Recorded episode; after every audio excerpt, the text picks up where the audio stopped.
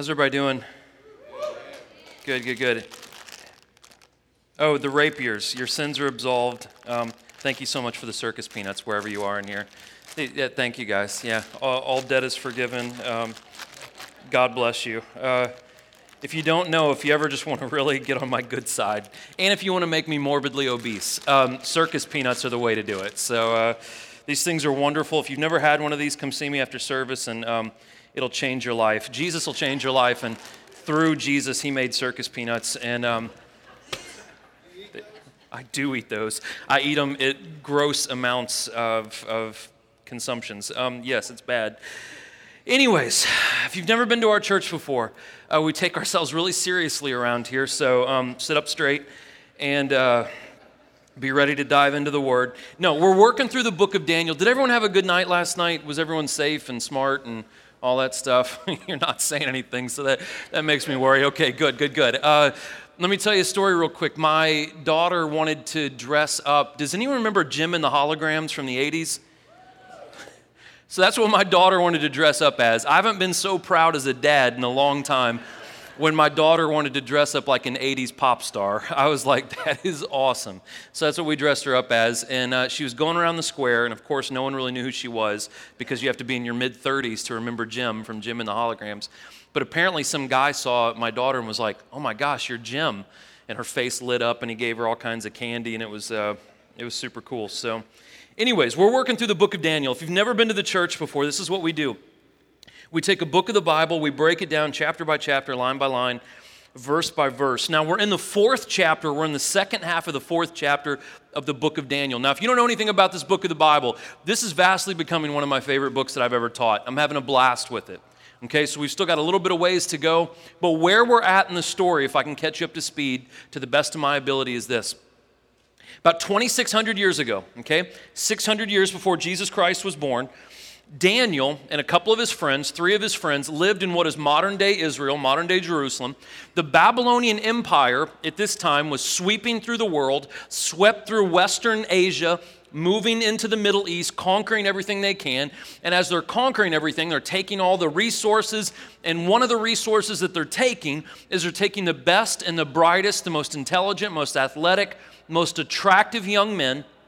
Shipping them off to what is uh, modern day Iraq. That's where Babylon was, the headquarters of the Babylonian Empire. Shipping them off to modern day Iraq, which, is, uh, which was Babylon at this time and they are re educating and repurposing these young men to work for the king, a guy named Nebuchadnezzar. Okay? So, this is where Daniel and his three friends, that's where we find him. 17, 18 years old, they're kids, and they're being re educated for the purpose of working for Nebuchadnezzar. So, we find out later in the story that Nebuchadnezzar starts having nightmares. So he brings in his council, his wise men who are supposed to kind of work in the supernatural realm, brings them in to interpret this dream. They cannot do it. In walks Daniel. He interprets the dream. This elevates him up, up politically in the kingdom. And because he gets elevated, his three friends get elevated with him by his request, okay? We find out that Daniel goes out of town on business. His three friends are left Shadrach, Meshach, and Abednego. They get into some trouble because they will not bow down to an idol that the king has made. They're thrown into a furnace.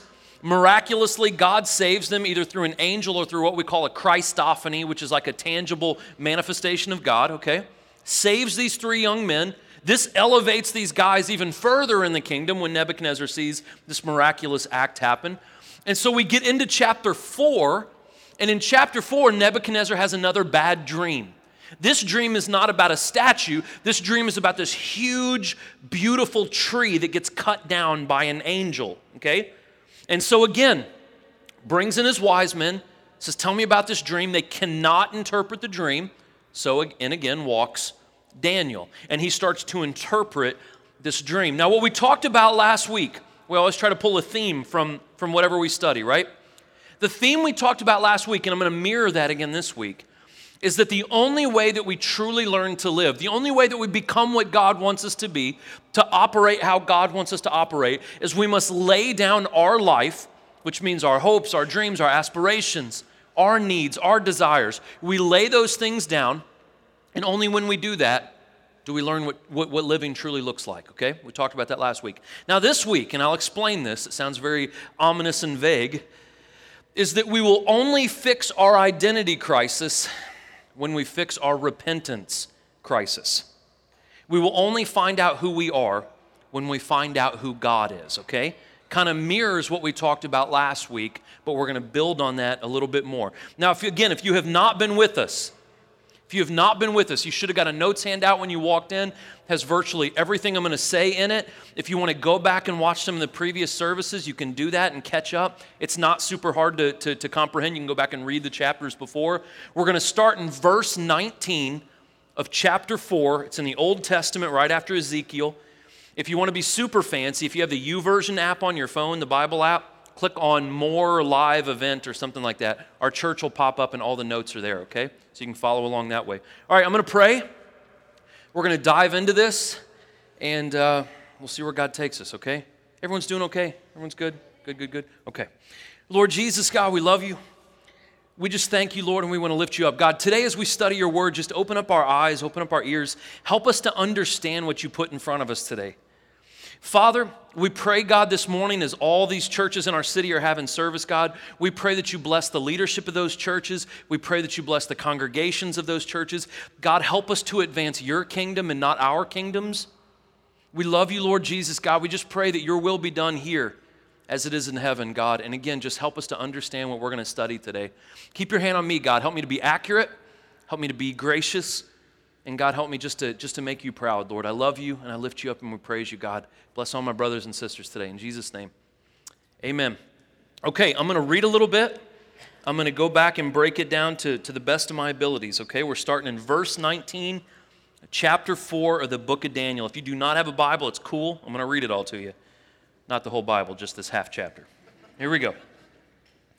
Then Daniel, whose name is Belshazzar, was stunned for a moment and his thoughts alarmed him. The king said, Belshazzar, don't let the dream or its interpretation alarm you. Belshazzar, that's Daniel, answered, My Lord, may the dream apply to those who hate you and its interpretation to your enemies. The tree that you saw, which grew large and strong, whose top reached the sky and was visible to the entire earth, whose leaves were beautiful and its fruit abundant, and on it was food for all, and under it the wild animals lived, and in its branches the birds of the air lived. That tree is you, the king. For you have become great and strong. Your greatness has grown and even reaches the sky, and your dominion extends to the ends of the earth. Now, look, let me paint the picture for you. Daniel and Nebuchadnezzar loved each other. The pagan king and the follower, the prophet of God, they cared for each other deeply. If you want to imagine the scene, imagine that Daniel was brought in probably to kind of like an inner office area of the king. They're sitting on a couch or they're sitting on the floor, they're talking very candidly. And so you can imagine Daniel closes his eyes and he's asking God for an interpretation of this dream. God, give me clarity. Tell me what's going on. And as he does that, he's stunned. His eyes open up. He's obviously troubled by something. Now we start to see the love that Nebuchadnezzar has for Daniel because Nebuchadnezzar says, Daniel, man, don't, don't get so stressed out about this. Don't worry about this so much. Just tell me what your God has told you. And so we see that these two have a strong relationship. Now, if you haven't been with us and you're wondering why they're calling him Belshazzar and not Daniel, Daniel had his name changed when he came to Babylon, okay? And so chapter 4 is a letter, and this letter is going to be sent out to all of the province of, provinces of Babylon. And they would have known Daniel not as Daniel, they would have known him as Belshazzar. We see this in the New Testament too. Paul, who wrote most of the New Testament that you have, was known by it was known as Saul by the Jews and Paul by the Greeks. Now, there's nothing derogatory or nothing deep with that. It's just who they uh, who they knew him best by, by what name. So there's nothing deep there.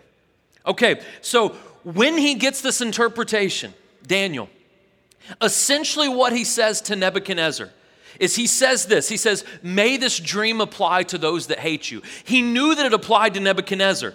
But what he's essentially saying is, he goes, Man, I wish that this was for someone else. I wish it wasn't for you, but it is. I wish it was for someone that was against you or one of your enemies. And again, this is not flattery. He's not trying to kiss Nebuchadnezzar's butt. That's not what he's doing.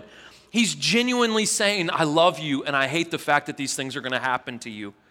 Now, when we read that, we must keep in mind this is a non believer and a believer, which means in our lives, there are going to be people that come around that we're not going to have the same ideology with.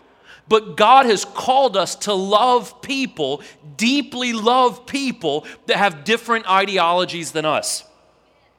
There is a couple, two males, that I had coffee with just about a week and a half ago. I've known them for about eight years. Not only do I not agree with their lifestyle, they are hardcore atheists.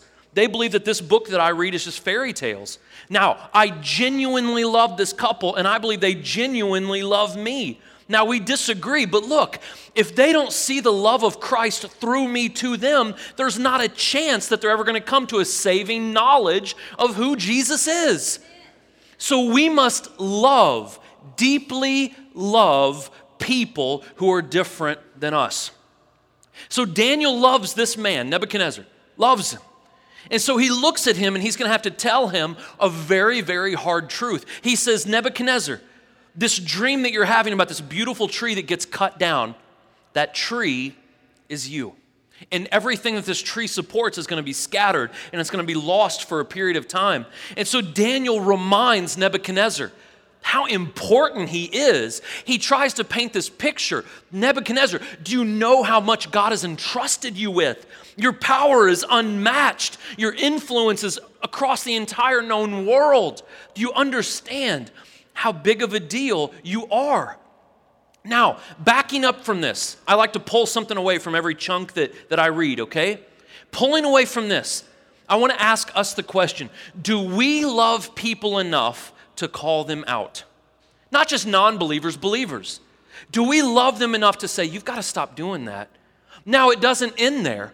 If we truly love them, we say, Hey, look, that's wrong. You got to stop. Let me help you out of that and let me walk with you as you go through this change.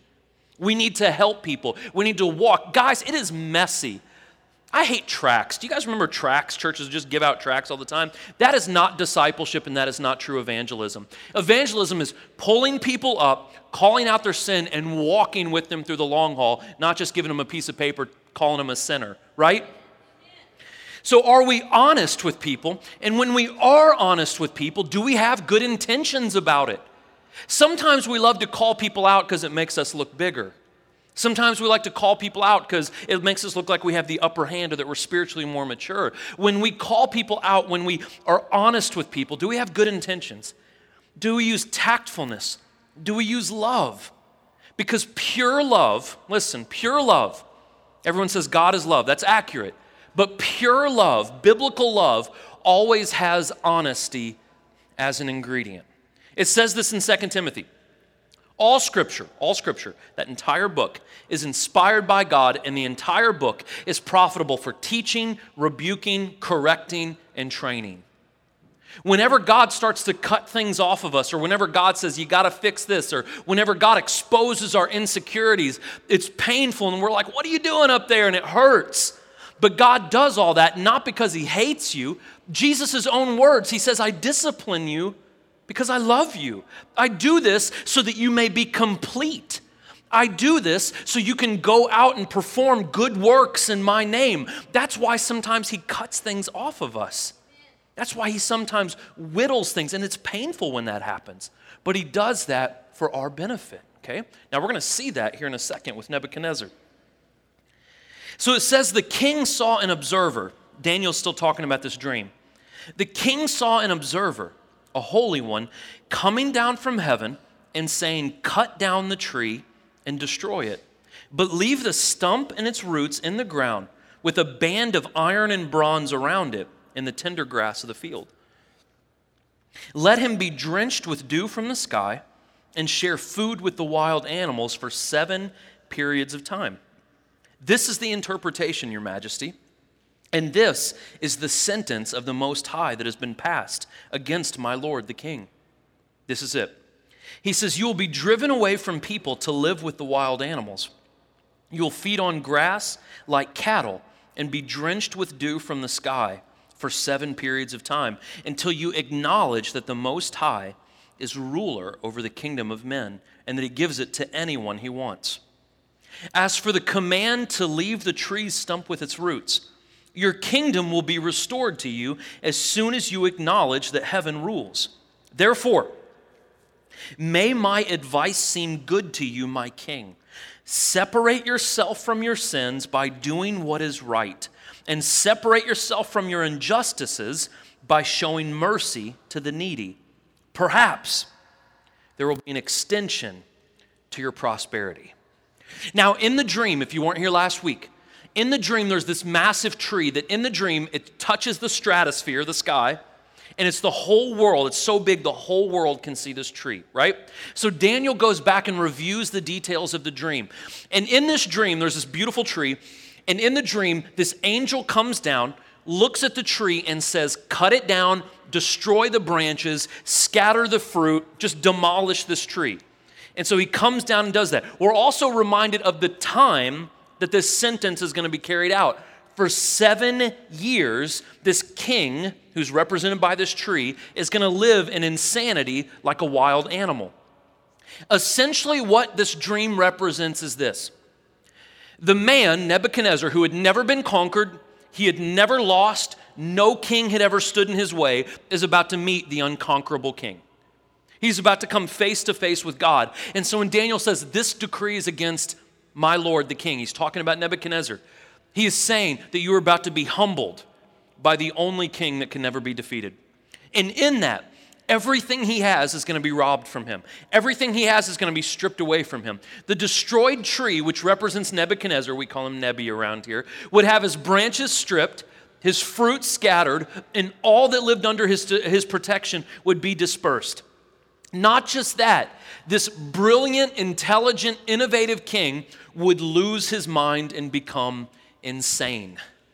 Now, there's a purpose to this punishment, and it's very clear in the interpretation what the purpose of this punishment is. Nebuchadnezzar would suffer for seven years, and the purpose of this seven years of suffering is so he would acknowledge who the boss is.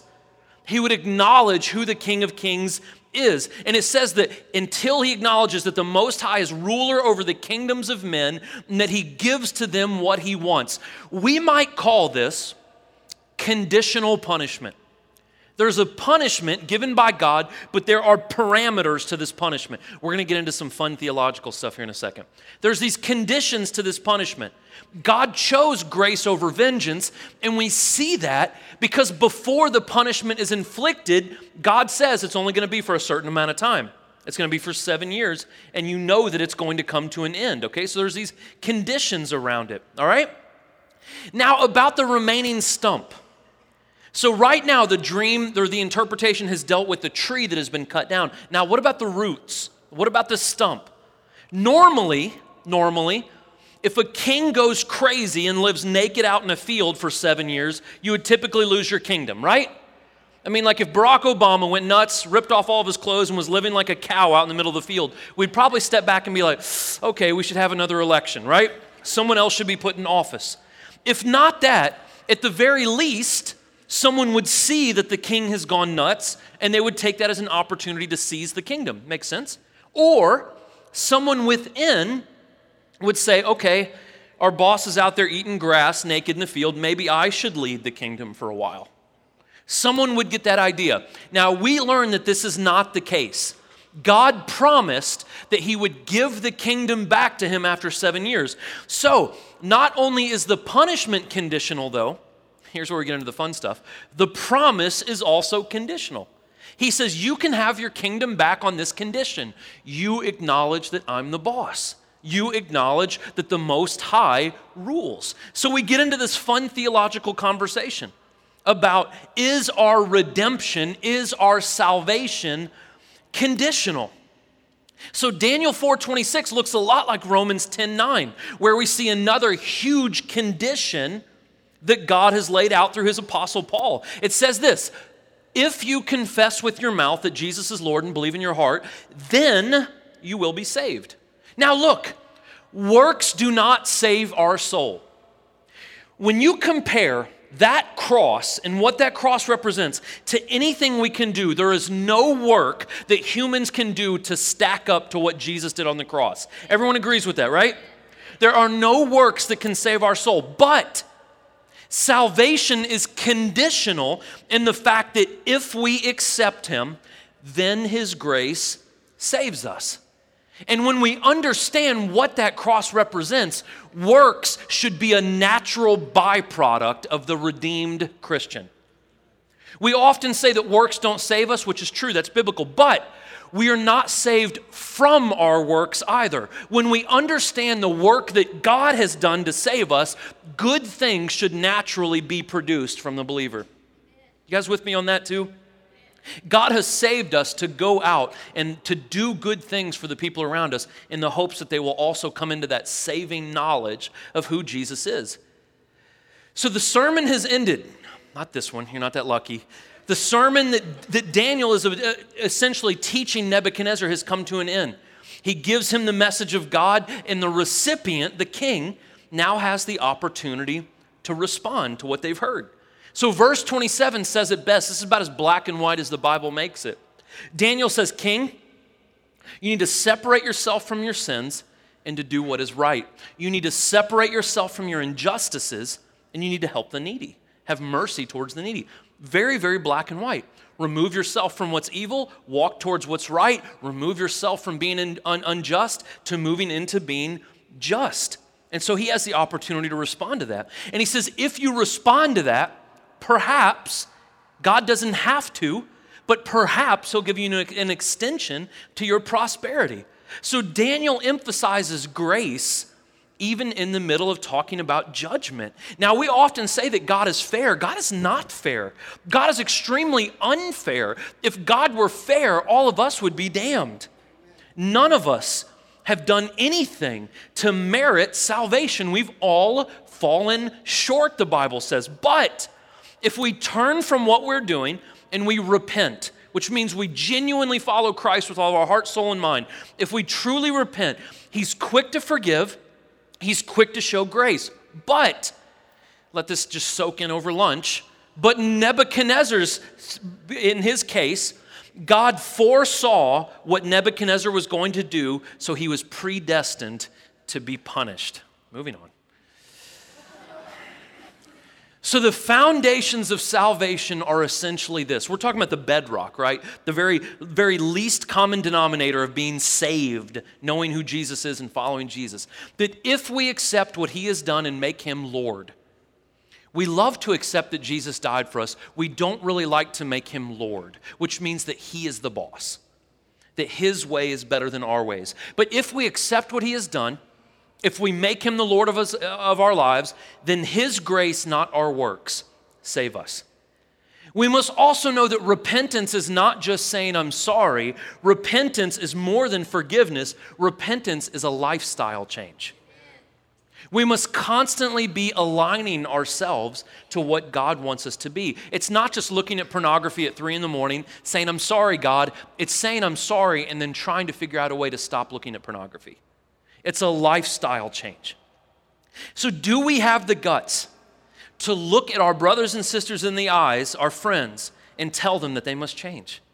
Now, again, that must be done with tact, it must be done with love, it must be done by trusting we have a whole team of people right now in Salem, Massachusetts. You know what happens in Salem during Halloween? It looks like Bonnaroo up there for like three days, right? It's just crazy, and there's all these witches walking around, and there's witchcraft going on, and there's fortune telling, and all this crazy stuff going on in Salem. The city, city literally doubles in size the week of Halloween. It goes from 50,000 to about 110,000 people on the week of Halloween. So we send 12 people up there to help with our church up there that we sponsor, to help just kind of do ministry stuff, right? You know, kid stuff, and we, we play music and all this kind of jazz up there, right? So Corey Drake was telling me they have hundreds of street preachers that show up once a year to yell and tell everyone how they're going to go to hell. You know why that's ineffective? Because those people have not earned the right to tell anyone anything. It's when you get in day to day and you learn people's names and you take them out to coffee and you share dinner with them and you truly fall in love with people, then you have the opportunity to look at them in the face and say, okay, you've got to realign yourself. But until they trust us, they're not going to listen to us, okay? So let me show you this picture real quick. This is not an actual picture because, again, they didn't have like Polaroids back in uh, Babylonian days. This is a rendering of what they think Nebuchadnezzar's house would have looked like. My house is, you know, comparable to this. Um, but uh, this is what they think Nebuchadnezzar's house would have looked like. Now, the reason why I'm showing you this is Nebuchadnezzar was a genius. And one of the things that was very ingenious about him was is he was a master at creating what they call hanging gardens. So when you're looking at this picture, and I'm about to read you to this, this part, his master bedroom, if you will, would have been on this top tier, they think. So when he's out looking over Babylon, and he's in this beautiful palace with this beautiful uh, gardens around him, just kind of keep that in mind as I read this part right here, okay? All this happened to King Nebuchadnezzar at the end of 12 months as he was walking on the roof of the royal palace in Babylon. The king exclaimed, Is this not Babylon the Great that I have built by my vast power to be a royal residence and to display my majestic glory? While the words were still in the king's mouth, a voice from heaven said, King Nebuchadnezzar, to you it is declared that the kingdom has departed from you.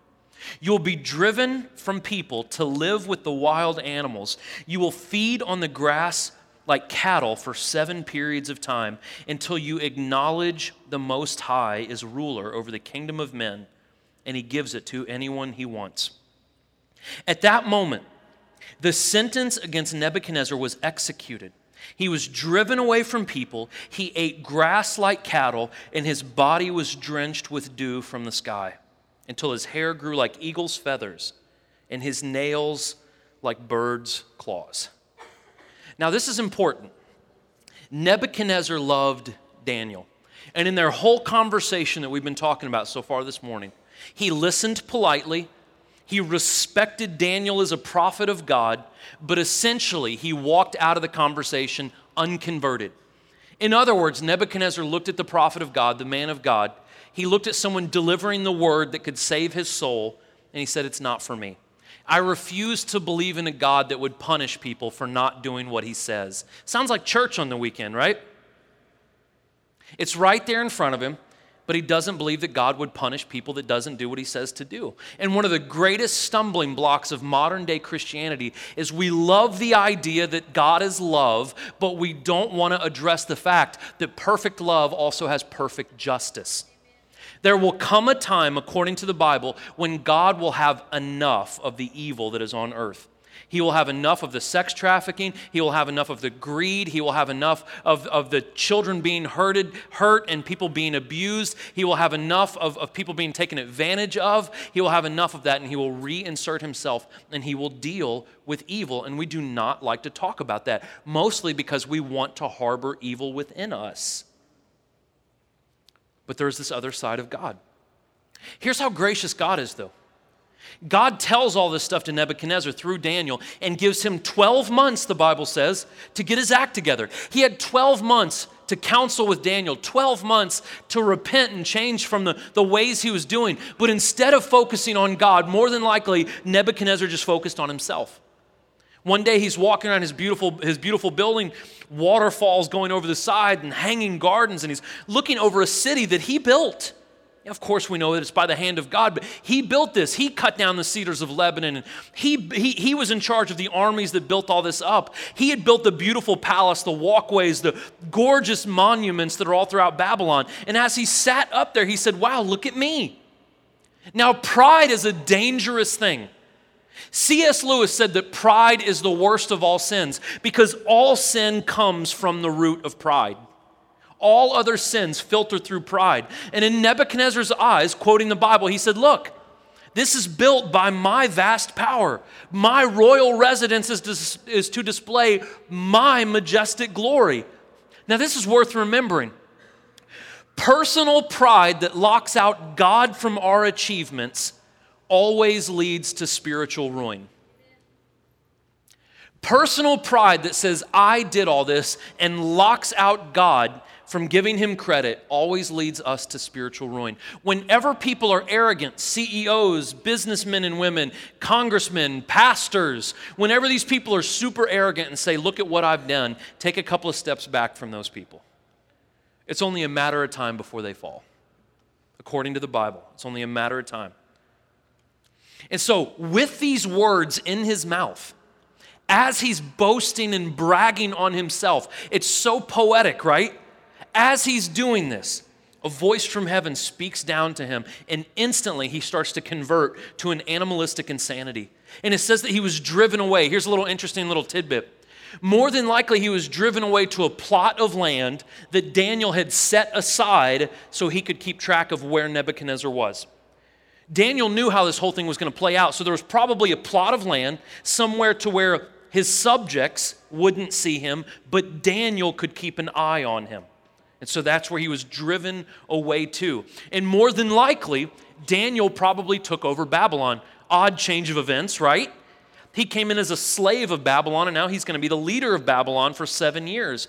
Now, the scripture doesn't say this, but it just makes the most sense. He was the most educated, he was the most capable of leading Babylon, and he was probably the only man that after seven years would give the empire back to its rightful leader because he knew God's timeline and he knew that it was supposed to go back to Nebuchadnezzar. So, more than likely, Daniel took over.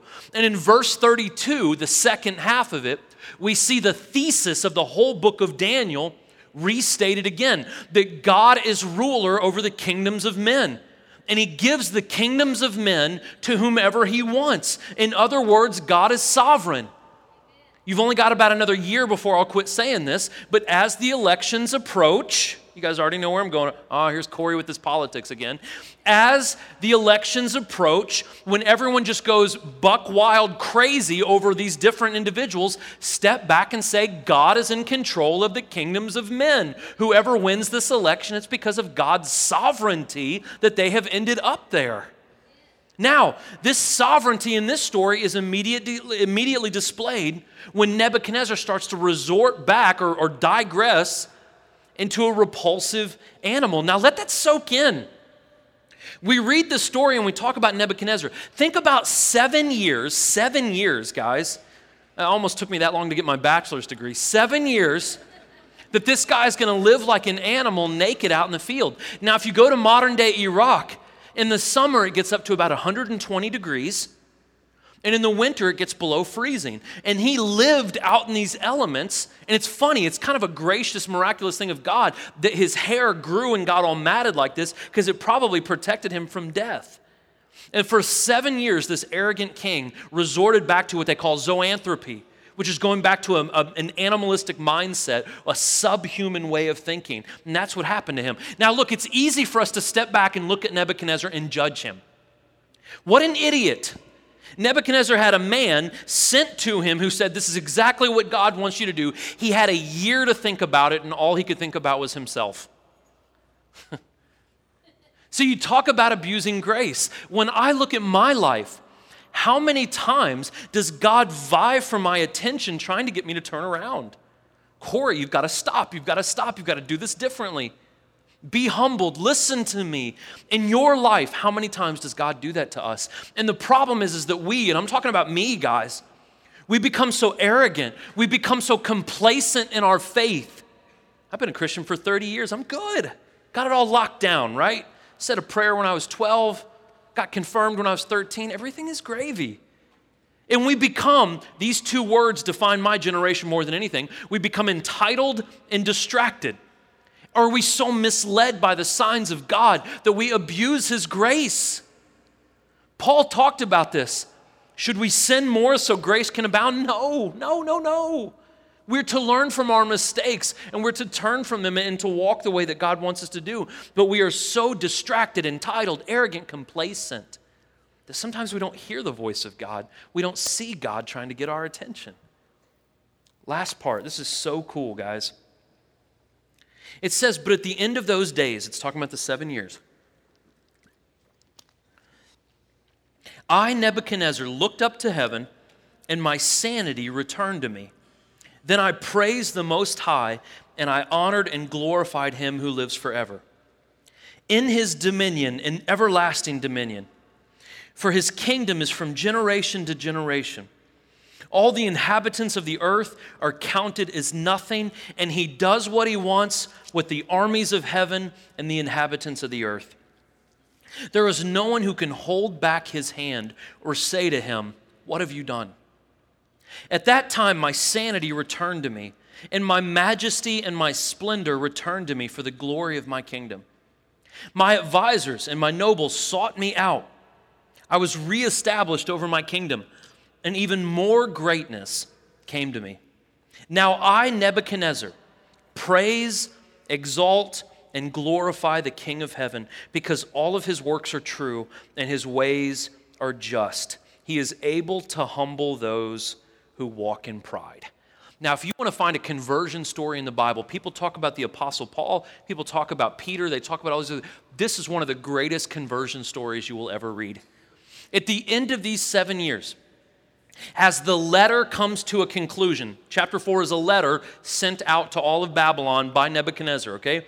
It's cinematic in how, right as the seven year sentence ends, we don't know how it looks if God gave him kind of a temporary sanity for a second, or if maybe he's eaten grass and one day looks up and realizes that God is everything he said he is, that his sanity comes back to him. Now, the third person narrative ends, and now Nebuchadnezzar is once again speaking for himself. And we see in that that his mind has been healed, and the first thing he does when God has converted him, the first thing he does is he uses his thoughts for praise. We need to, in our lives, remember our redemption. Do you guys remember what you were before you came into contact with Christ? And those of you who don't know Christ, I can tell you, being a person that lived in deep, deep, deep darkness for the first 23 years of my life, knowing Christ is so much better. And in our lives, we tend to forget what He's done for us. What we do in our prayers, let's just be honest for a second. We ask for forgiveness and we beg for provision, but we rarely just praise God. Can we be honest? God, I did all these things wrong, and by the way, I need all these things. And we rarely just talk about how wonderful God is. We rarely remember that God has redeemed us from destruction, from evil, from ourselves. And what we see in Nebuchadnezzar is the only response to a heart that has been changed and a mind that has been converted is to worship the only one that can change the heart and convert the mind. That should be our response. When one really starts to understand what that cross represents, there should be a praise, there should be a worship, there should be a humility that follows that. And so, if you want to plagiarize the Bible, which God's okay with, He doesn't need your royalties, right? If you want to plagiarize the Bible, verses 34 and 35 are wonderful. Incorporate this into your prayer life. Look at how this former pagan king writes these things down, and even the most learned theologian can't top this kind of a writing. We see that he's been humbled. We see that he acknowledges the true God, that he's in awe of God's power. And one could step back, though, from this and say, why did this whole thing have to happen? Why couldn't God have just like transformed his mind seven years prior? Why did he have to live like this? Why did he have to suffer? I don't have all the good answers for that. But I know that in God's sovereignty, in God's wisdom, He permits sin for a period of time, knowing that He will bring sin to judgment in the day of His wrath. And in the meantime, this is hard for us to understand. Sin, however bad it looks like the world is getting right now, it will never exceed the limits that God has put on it. He has put a limit on it, and in His sovereignty, it will never exceed that limit. And from our perspective, our finite, limited perspective, we look up to God and we're like, God, have you lost control? And He has not lost control. He is in complete control of everything that is going on. He's also a generous God. After the seven years, notice Nebuchadnezzar doesn't just get his kingdom back, it's better than it was before. It says that his majesty, his splendor had been returned to him greater than it previously was. We also see out of Daniel, Daniel's just a baller, right? I mean, this guy's amazing. We see out of Daniel humility and we see that he's not like into turf guarding. He could have easily seized Babylon and made it his. But when the rightful king came back, the king that God wanted in power at that time, Daniel handed it back over. So, like Daniel, we are to trust that God gives us what we need to control, when we need to control it, and what is out of our control, we can give to other people, we can delegate that authority, we can spread out the kingdom of God for others to also work in and be okay with that. You wouldn't believe how arrogant and how territorial pastors are in your city. Maybe you would. You wouldn't believe how hard it is to get churches together to work together on projects. If we were truly as focused on the kingdom of God as we all say we are, we would have more of a team mentality in our city. And it's a shame that it's not greater than what it is. If we truly believe that the kingdom needs to be advanced, if this is not a good church for you, let us point you in the direction of some other good churches in this town. The reason why we don't do membership at this church, I'm not knocking on churches that do, is because your membership is in the greater kingdom, it's not in the experience community. If this is not a good fit, go somewhere where it is a good fit.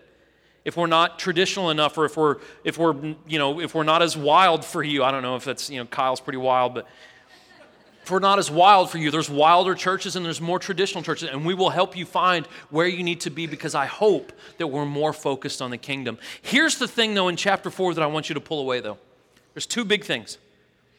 We see in chapter four a man who has an identity crisis. Now, we like to pick on Nebuchadnezzar and we like to point fingers at him and we like to criticize him and say all these things, but we also have identity crisis. In fact, if you want to boil it down, the largest problem that we have in culture right now is not same sex marriage, it's not abortion, it's not all the hot button issues that we like to fight about and lose friends over. Our greatest issue is the fact that people don't know who they are. People don't know where they need to find their identity. Now, look, let me show you this, and we learned it from this chapter. If we do not know who we are in God, if we do not know our identity, this is what will happen to all of us. If we don't know who we are in Christ, we become control freaks. What I mean by that is, is when we don't know God, when we don't trust God, when our identity is not found in, found in God, we take all of our health into our hands. We take our marriage into our hands. We take our career into our hands. We take our children's lives into our hands. We take everything and we hold it tight because we believe that we are in charge completely of our destinies. When we don't know who we are, we're destined to fail because we cannot handle all the things that life throws at us but we take it and we think that we can control it and we are in charge. Gosh, we create our own mix when we go out and grocery shop. We create all of our own apps on our smart TVs. We are in complete control of our lives when we don't know who we are. We also, if we do not know who we are in Jesus, if we do not find our identity in God, we allow ourselves to be defined by our circumstances. Listen, you're not a divorcee you're not a victim of abuse. You're not someone that has lost their virginity prematurely. You're not all these circumstances. You're not the hand that life has dealt you. When we start to understand that we are sons and daughters of the King of Kings, we learn that the things that have happened to us in life do not put a price tag or a value or a barometer on how good we are. Right? Listen, those of you who have been dealt a bad hand, I am so sorry, but let me also tell you this there is not a person in this room that doesn't have scars and battle wounds from this life. None of us will get out of this life unscathed. None of us. But that is not what defines you. Your circumstances are not where you find your value and your purpose. When you don't know who you are in Christ, all of us, we try to find purpose and we try to find value in gender. Look at the transgender movement that is just huge right now. Do you know what Christianity's biggest problem is? We keep trying to deal with the symptoms and we, we are not dealing with the overarching problem. The problem is not transgenderism or homosexuality or sex outside of marriage or promiscuity. That is not the problem. The problem is, is these people don't understand who they are in Christ.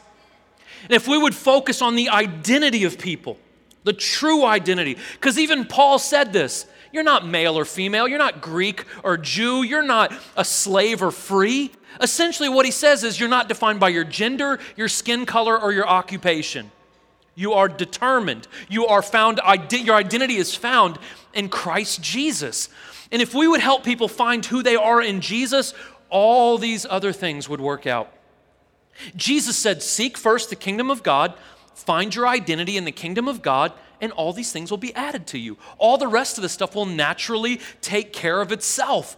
I don't have to call people out on their greed. I just need to show them who Jesus is, and Jesus will show them that they don't need to be greedy.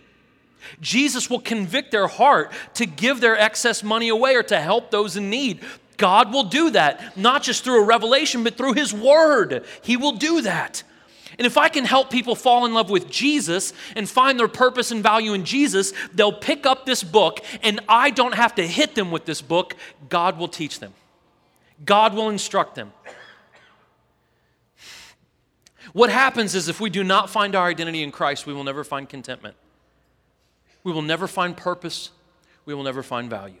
We will not do it. That's why billionaires jump off buildings. That's why movie stars take their lives. There was one last week that jumped off a, a bridge in LA. He was an MTV star, killed himself. Used to be a male model and had his own TV show. Discontent.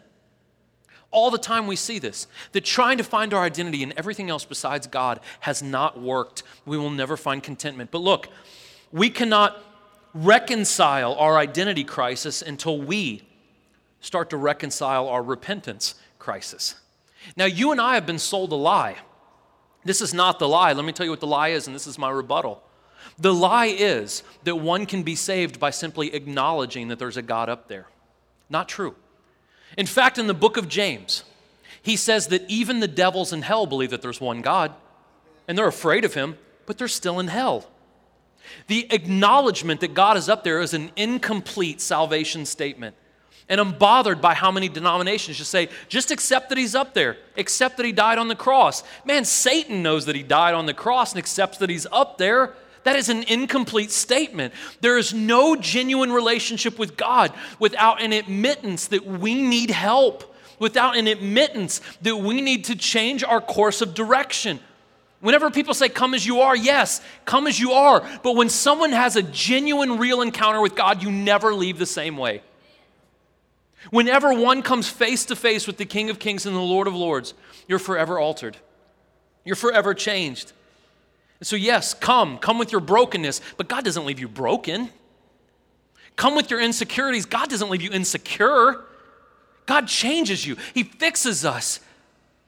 He makes us something better than what we can ever be on our own. And we need to remember that repentance is a lifestyle. This is something that we're always doing. You don't take a $300,000 sports car and never work on the alignment. No, no, no. You want this high powered machine to always be able to go in a straight line when you let go of the wheel. And to do that, you have to constantly evaluate the alignment of this car. We're the same way spiritually. We don't just give our life to God when we're a teenager and then just not talk to Him for the next 40, 50 years. We constantly realign our lives, our actions, our thoughts.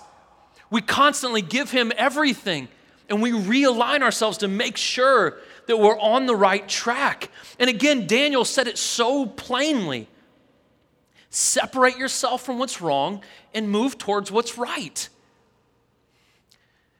Men, if you struggle with lust and porn, leave the laptop at work, plug the phone up in the bedroom, give your wife every single password to everything you have, buy some kind of software, do whatever you have to do. Remove yourself from that and walk towards what's right. If you struggle with greed or if you struggle with drunkenness, like don't go to bars. I mean, I know that's mind-boggling, right?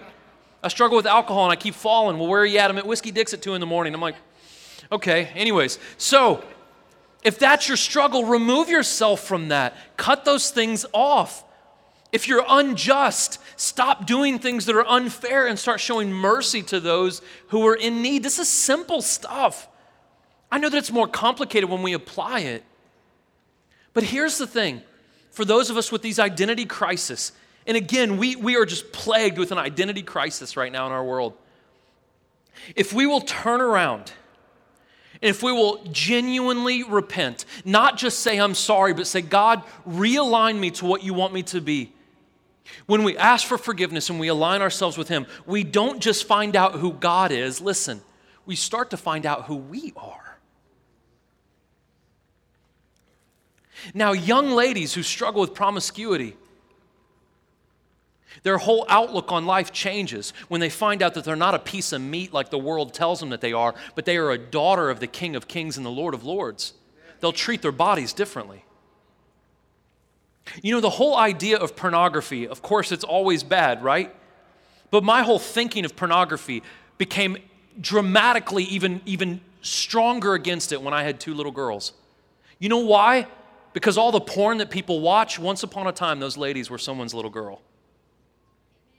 And so when we understand that the women who are taken advantage of and the men who are taken advantage of, when we start to understand what their identity truly is, that God looks down on us, when God, after creating the sun and the moon and the stars, after God created the earth, after God created the vegetation and the fish and the things that fly in the air and the beautiful animals that walk around, after He did all that and He created mankind, breathed His Holy Spirit into him and stepped back, and God essentially said, That is the greatest thing I have ever done.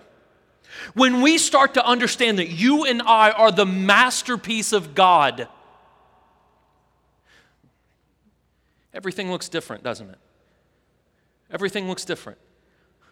What I do with my body is different when I understand this is the temple of the Holy Spirit of God.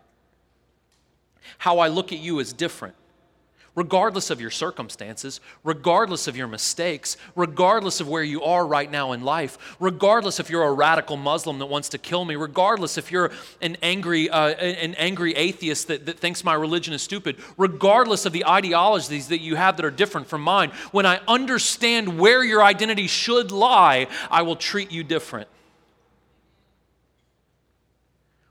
And I will treat myself differently. When we turn around and acknowledge who He is, we start to learn who we are. Would you bow your heads with me, please?